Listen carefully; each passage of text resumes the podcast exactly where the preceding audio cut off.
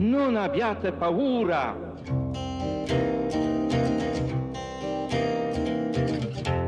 I have a dream that one day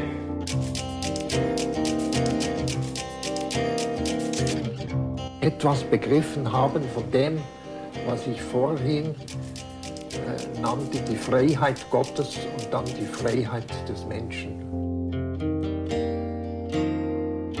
If you believe these distortions of faith should be disrupted, that sexism and all oppressions Vous écoutez Théologique, le podcast des théologies libres et indépendantes.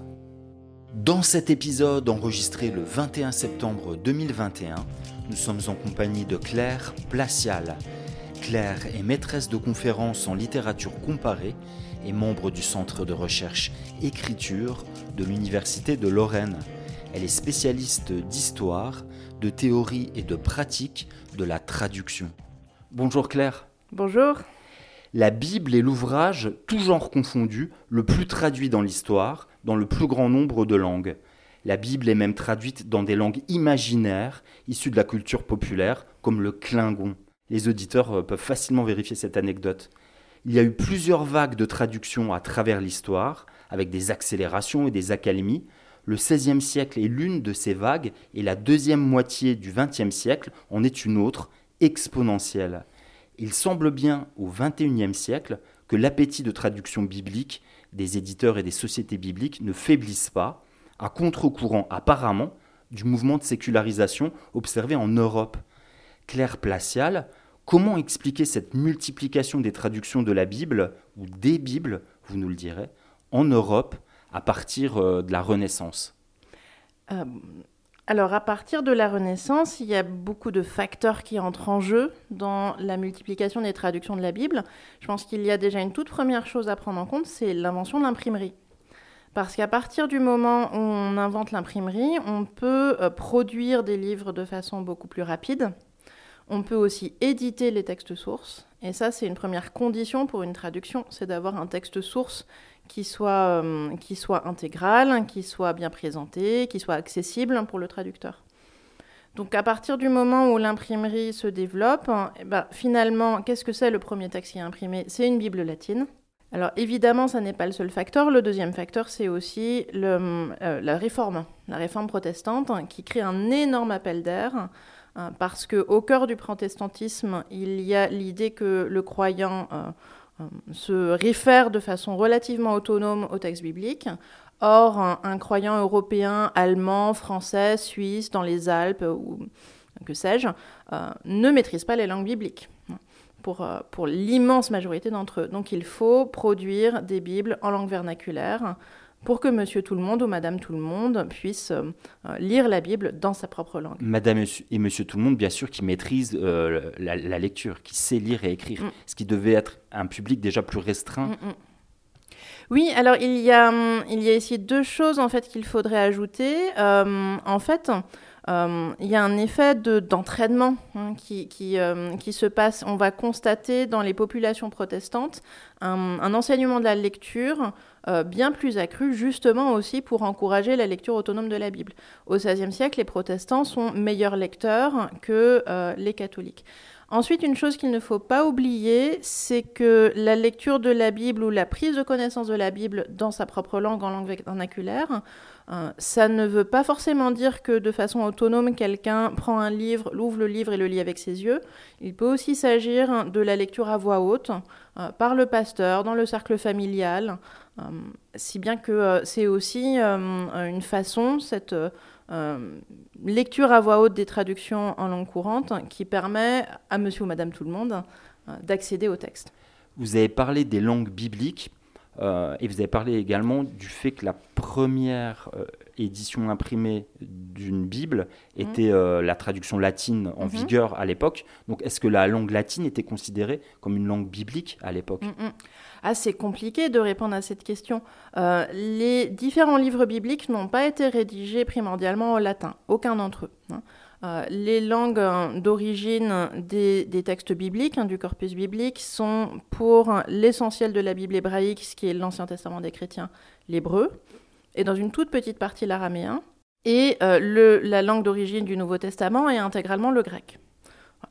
mais il se trouve que dans le catholicisme, on s'est longtemps référé à la traduction latine produite par Jérôme, Saint Jérôme, au IVe siècle. Et c'est à partir du latin très souvent que les catholiques, dans l'histoire, ont traduit la Bible.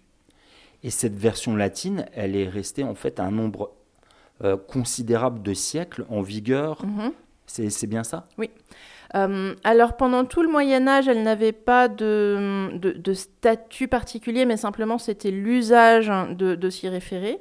Euh, et c'est le moment de la réforme. Hein, au moment de la réforme où les protestants précisément ont fait le geste de retourner vers les langues originelles, vers l'hébreu et vers le grec, hein, que la contre-réforme catholique euh, s'est posé la question de, de, la traduction de la Bible et du recours au texte source. Et le Concile de Trente, au milieu du XVIe siècle, a décrété que la Vulgate était la version authentique, reconnue authentique par l'Église catholique.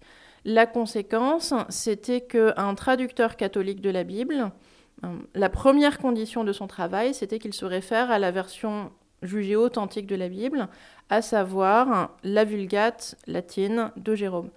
Et ça a été euh, en vigueur jusqu'au milieu du XXe siècle, hein, jusqu'en 1943 euh, ou 42, enfin voilà, jusqu'aux années 40. Donc vous voulez dire, Claire Placial, que les traducteurs catholiques de la Bible en langue usuelle pardon, en langue usuelle, donc la langue de communication des différents euh, peuples européens, mm.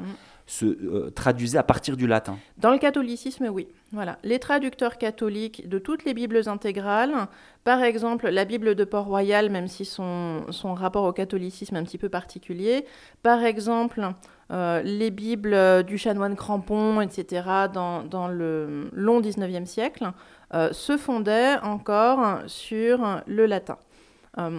Ça ne veut pas dire que tous les catholiques européens euh, ignoraient l'hébreu et le grec. Euh, simplement, euh, ils devaient fonder leur traduction sur le latin.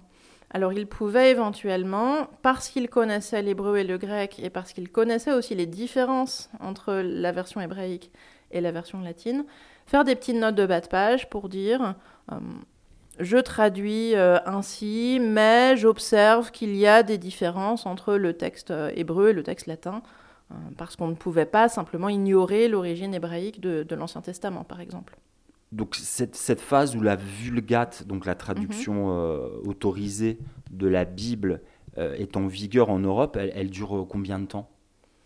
Bah, elle dure de, de la Renaissance, du Concile de Trente, hein, de la Contre-Réforme, hein, euh, jusque dans les années 1940, au moment où euh, l'Église catholique se, finit par se rendre bien compte euh, que par le développement de la philologie, de l'exégèse hébraïque et sous la pression aussi de ce qui se produit dans les milieux protestants, l'Église catholique finit par se rendre bien compte que il faudra nécessairement revenir au texte hébraïque et au texte grec de l'Ancien et du Nouveau Testament euh, pour donner des versions qui soient quand même les, plus conformes euh, à ce qu'on connaît des textes sources.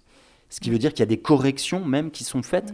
On peut parler de corrections grâce au retour au texte source ou simplement d'approfondissement, d'actualisation je pense que cette alternative entre euh, correction et approfondissement n'est pas, n'est pas l'alternative juste. Euh, il ne s'agit pas de corriger les versions existantes. Par exemple, la Bible de Jérusalem, c'est une des premières Bibles en langue française catholique, si ce n'est la toute première, à euh, être une Bible catholique avec l'imprimature.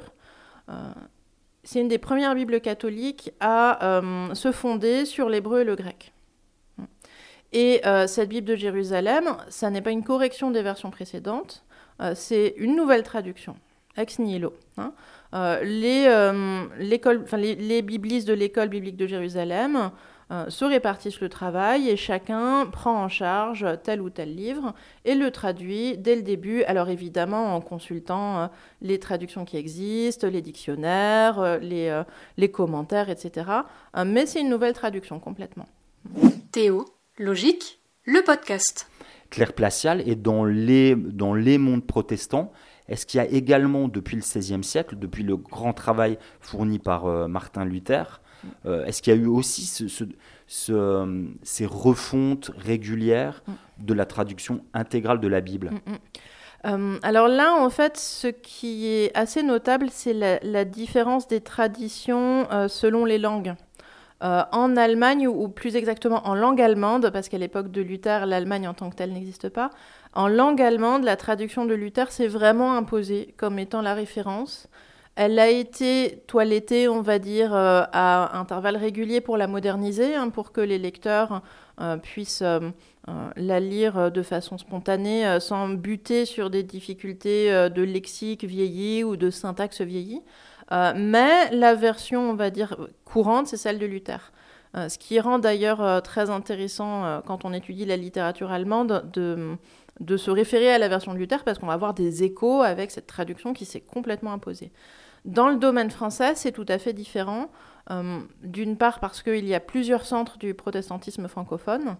Euh, d'autre part, parce que le protestantisme a été toujours en situation de minorité et euh, que finalement, différents producteurs de textes ont pu émerger euh, qui font que paradoxalement, le protestantisme ne domine pas en France, mais néanmoins, des versions concurrentes, différentes, ont émergé à divers moments de l'histoire. Donc il y a vraiment un nombre de versions protestantes en, langue française très très important.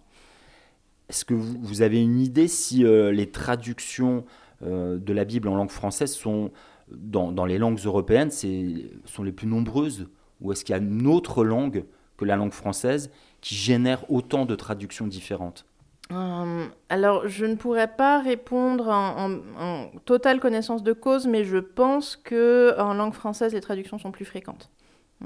Euh, du fait de la cohabitation euh, de, traducteurs catholiques et protestants, ça c'est une première chose, parce qu'il y a un effet d'entraînement en fait, il y a un effet de, réponse et de controverse d'une église à l'autre, via des nouvelles traductions, mais via aussi des nouvelles éditions avec des préfaces souvent très polémiques hein, qui vont s'attaquer euh, à l'autre confession.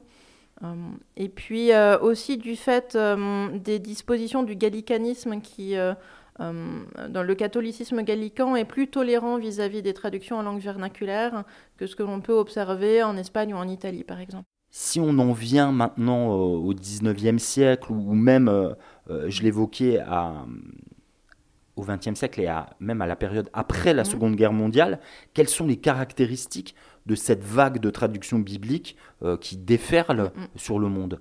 Alors c'est vrai que dans la deuxième moitié du XXe siècle, on traduit énormément la Bible dans des langues extrêmement diverses.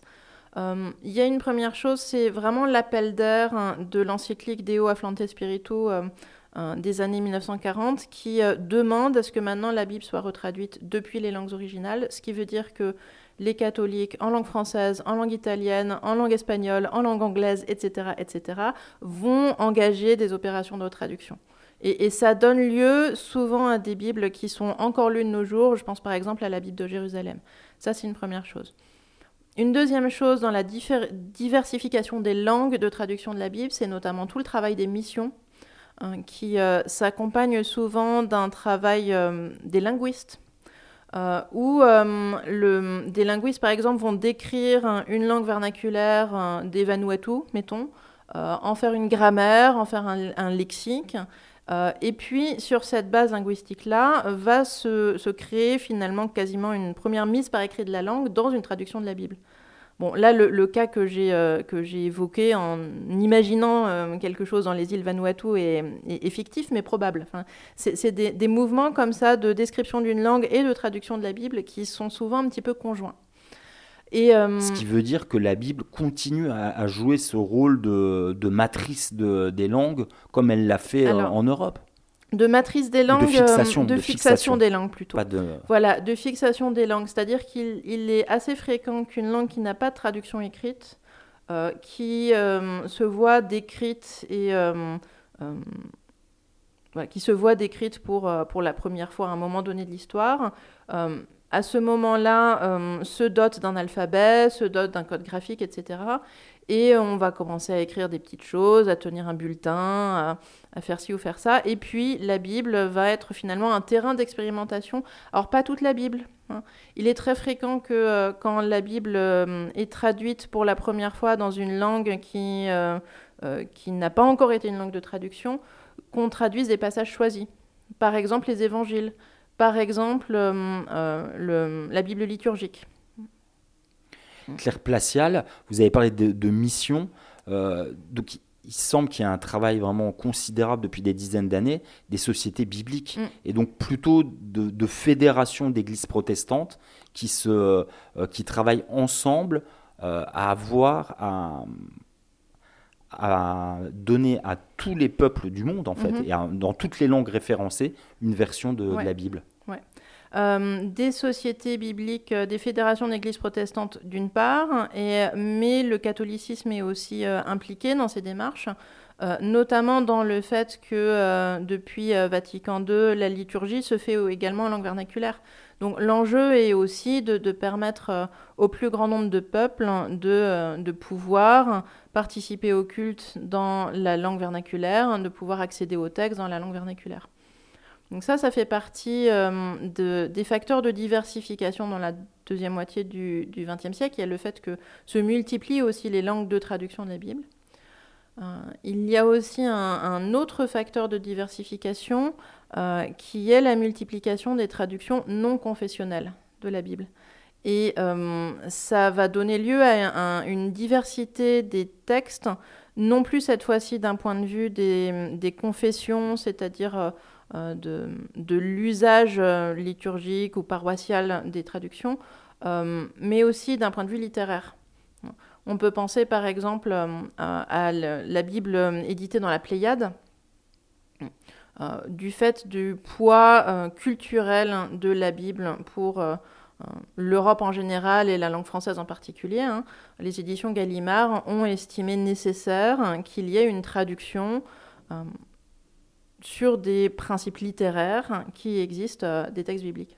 Claire Placial, comment vous, euh, comment vous distinguez une traduction confessionnelle d'une traduction non confessionnelle de la Bible, mm. sachant que le, la Bible n'est que un message de foi d'un peuple ou de communauté euh, sur leur, leur rapport au monde bah, Je ne sais pas si elle n'est que ça, ça dépend pour qui.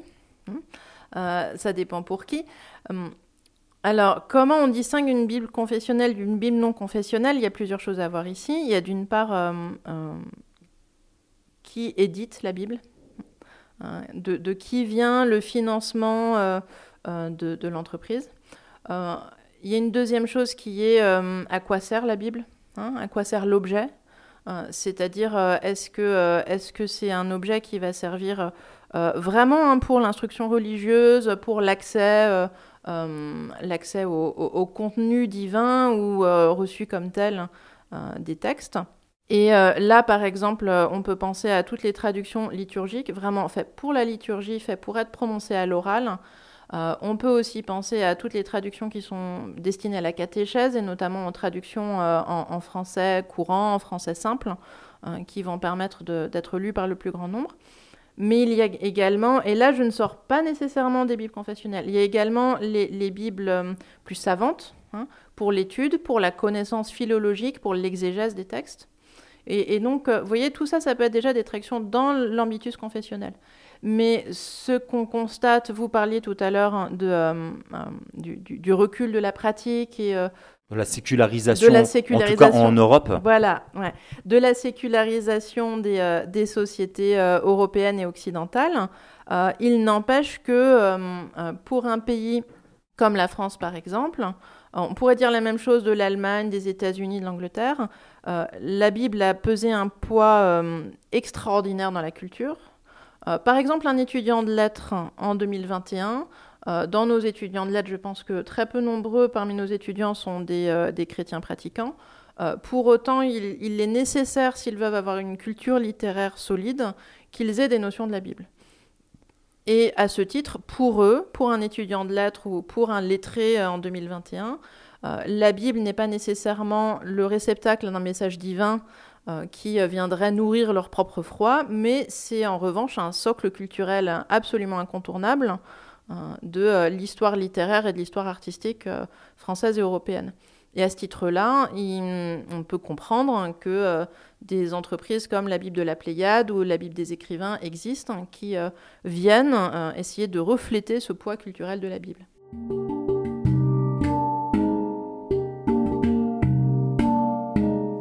Vous avez, tout au début de cet entretien, vous nous avez rappelé l'importance d'une invention technique hein, mmh. de, l'imprimerie à caractère mobile en, en Europe au XVe siècle. Euh, là, je suppose que le, que l'outil informatique a aussi son influence sur les éditions, les révisions et les traductions euh, de la Bible. Oui, absolument. Absolument, euh, sur les éditions, traductions et révisions d'une part, et aussi sur la diffusion des textes bibliques.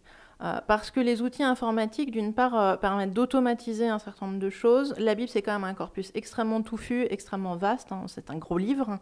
Euh, qui euh, est souvent traduit avec des, principes techniques qui sont par exemple ceux des concordances. Alors une concordance, ça veut dire que on va s'efforcer de traduire toujours le même terme euh, par un, même terme en langue vernaculaire en français.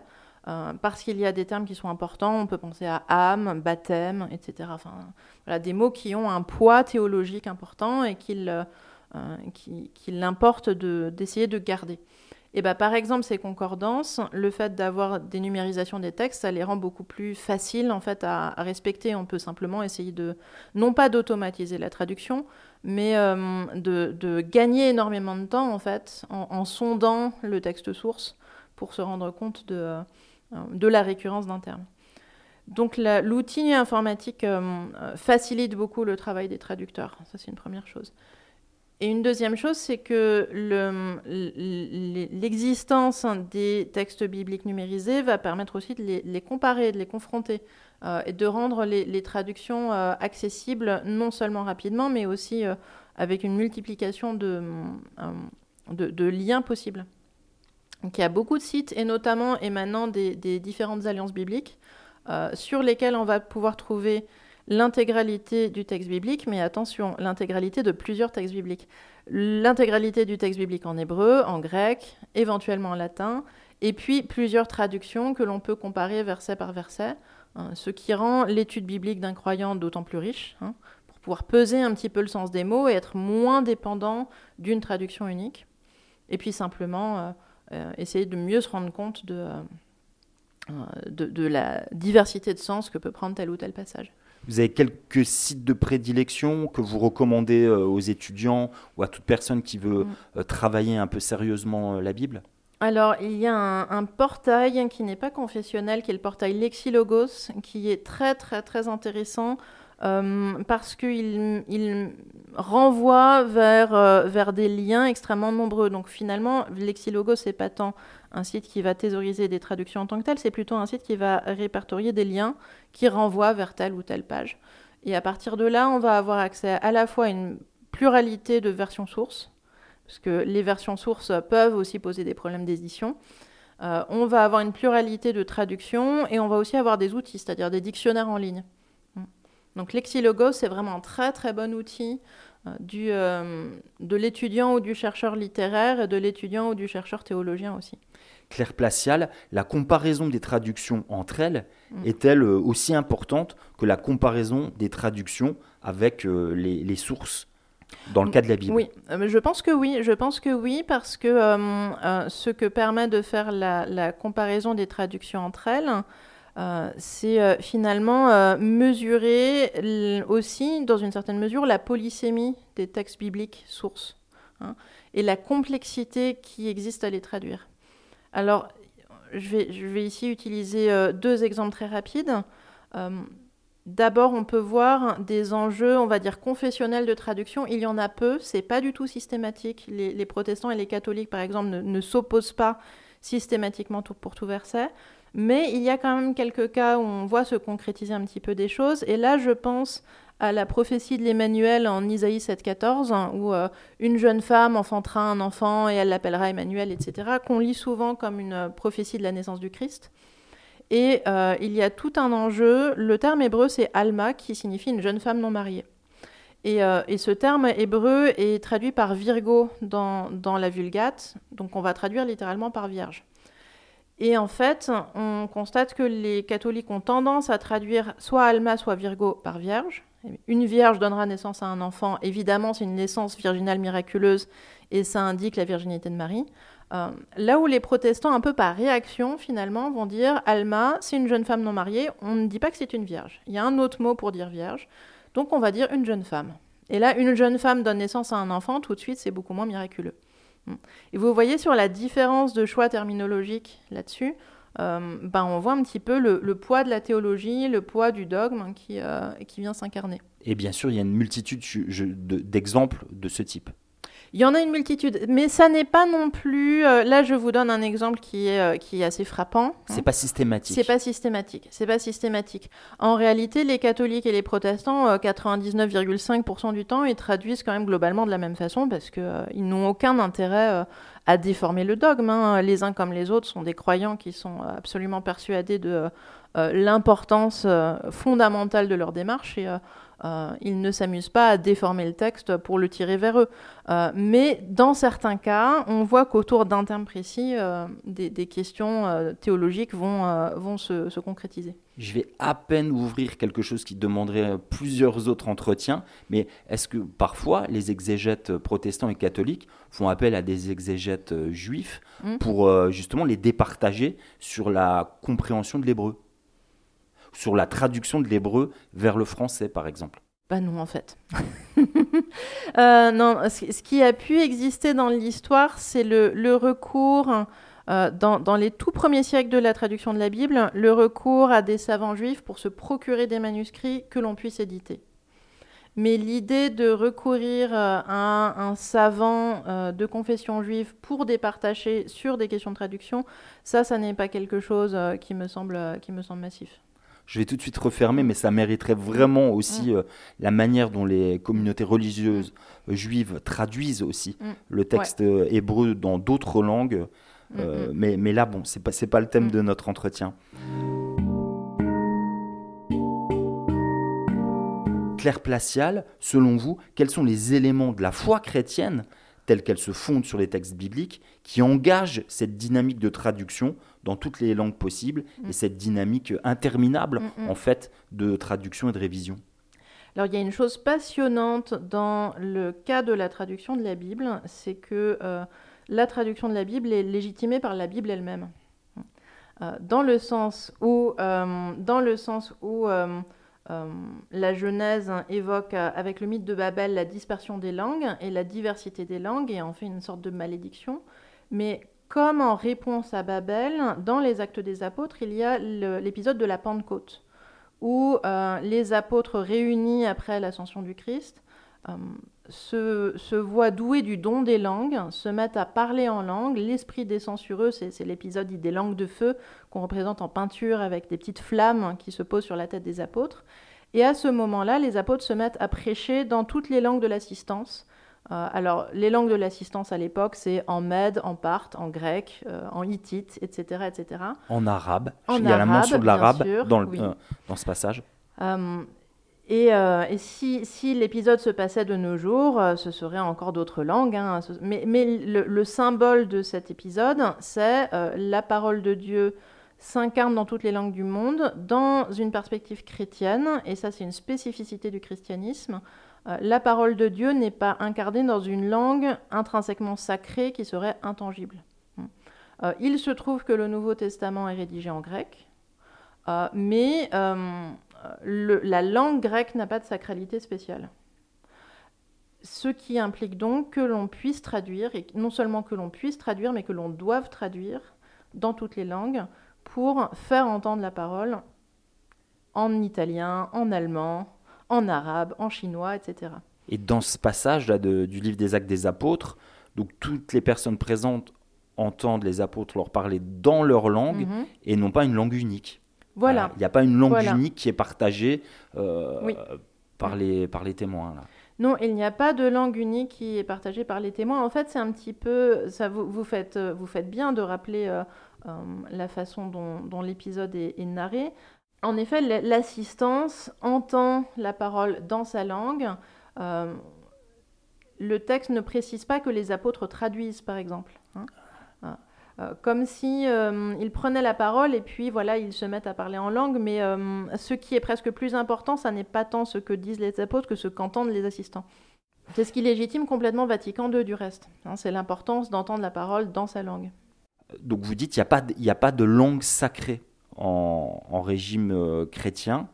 Et euh, ce qu'on voit peut-être dans les différentes liturgies des différents pays, par contre, mm. c'est qu'elles sont, elles, un conservatoire de formes mm. très anciennes de, des langues. Et, au bout d'un moment, il y a un espèce de décalage entre la langue de la liturgie et la langue parlée par, euh, par les assistances. Oui, oui, oui. Et ça, c'est tout le paradoxe euh, dans le, dans le catholicisme et dans l'orthodoxie en particulier, euh, de, euh, en effet, hein, de la conservation de la liturgie et d'une forme de résistance à la, à la traduction de la liturgie. Qui, qui a fait que, par exemple, le latin a été pour le catholicisme la langue liturgique pendant des siècles, sans être la langue sacrée. C'est-à-dire que le latin n'avait pas un statut de langue sacrée, mais simplement c'était euh, la langue officielle en quelque sorte, hein, ou en tout cas la, euh, version authentique des, textes bibliques. Et, euh, dans l'orthodoxie, qui est un monde que je maîtrise beaucoup moins bien, mais il est vrai que la liturgie se fait par exemple en partie en ancien slavon ou dans, dans, des formes de grec qui peuvent ne pas avoir évolué avec les communautés et du coup proposer une sorte de feuilletage linguistique. Hein, euh, On peut faire l'archéologie mmh. presque de, la langue des gens en, regardant quelle est euh, mmh, leur liturgie. Mais vous confirmez quand même que ces langues qui paraissent, euh, enfin qui sont archaïques, à un moment donné, elles ont bien été des langues que, qui circulaient de, chez les gens, quoi. Bah, ce qui circulait chez les gens, c'est toujours embêtant à, dire comme ça, parce que si jamais quelqu'un produit un jour un texte dans une langue, ça ne veut pas dire que, que ce texte reflète la façon dont, dont on parle à une époque.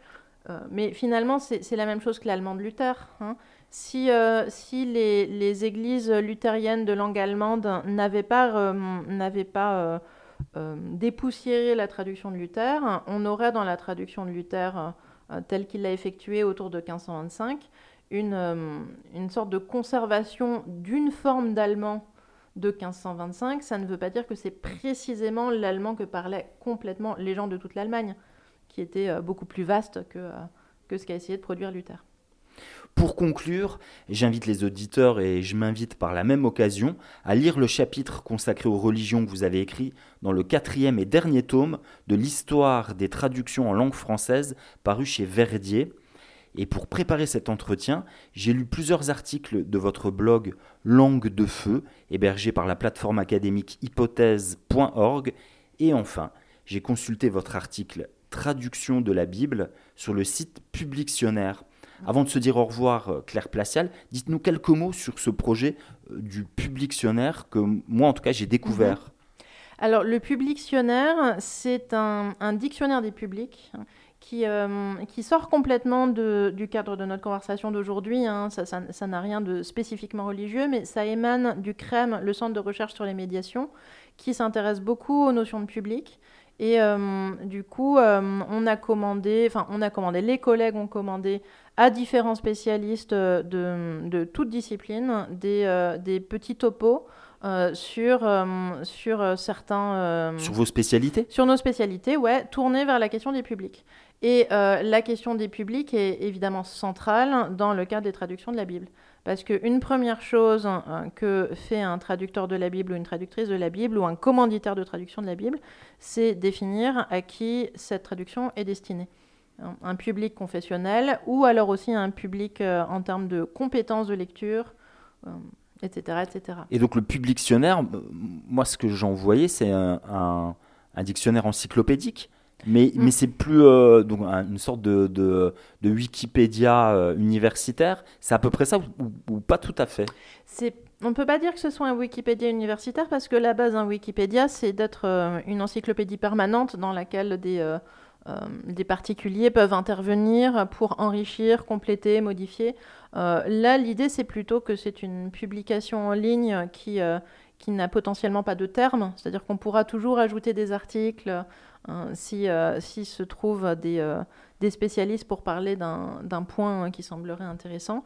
Et ils abordent tous les types de sujets. Tous les types de sujets à partir du moment où se pose la question des publics, des médiations. Ce qui finalement est une question énorme, hein, parce que euh, dans la vie quotidienne, la, la- la question de savoir qui sont les publics des, des institutions, des, des publicités, du journalisme. De ce podcast. De ce podcast. Qui est le public ou qui sont les publics Voilà, ouais. Mm, mm. Merci beaucoup Claire Placial. Merci à vous. Merci d'avoir écouté cet épisode de Théo Logique, un podcast du département de théologie de l'Université de Lorraine, UFR, SHS, Metz.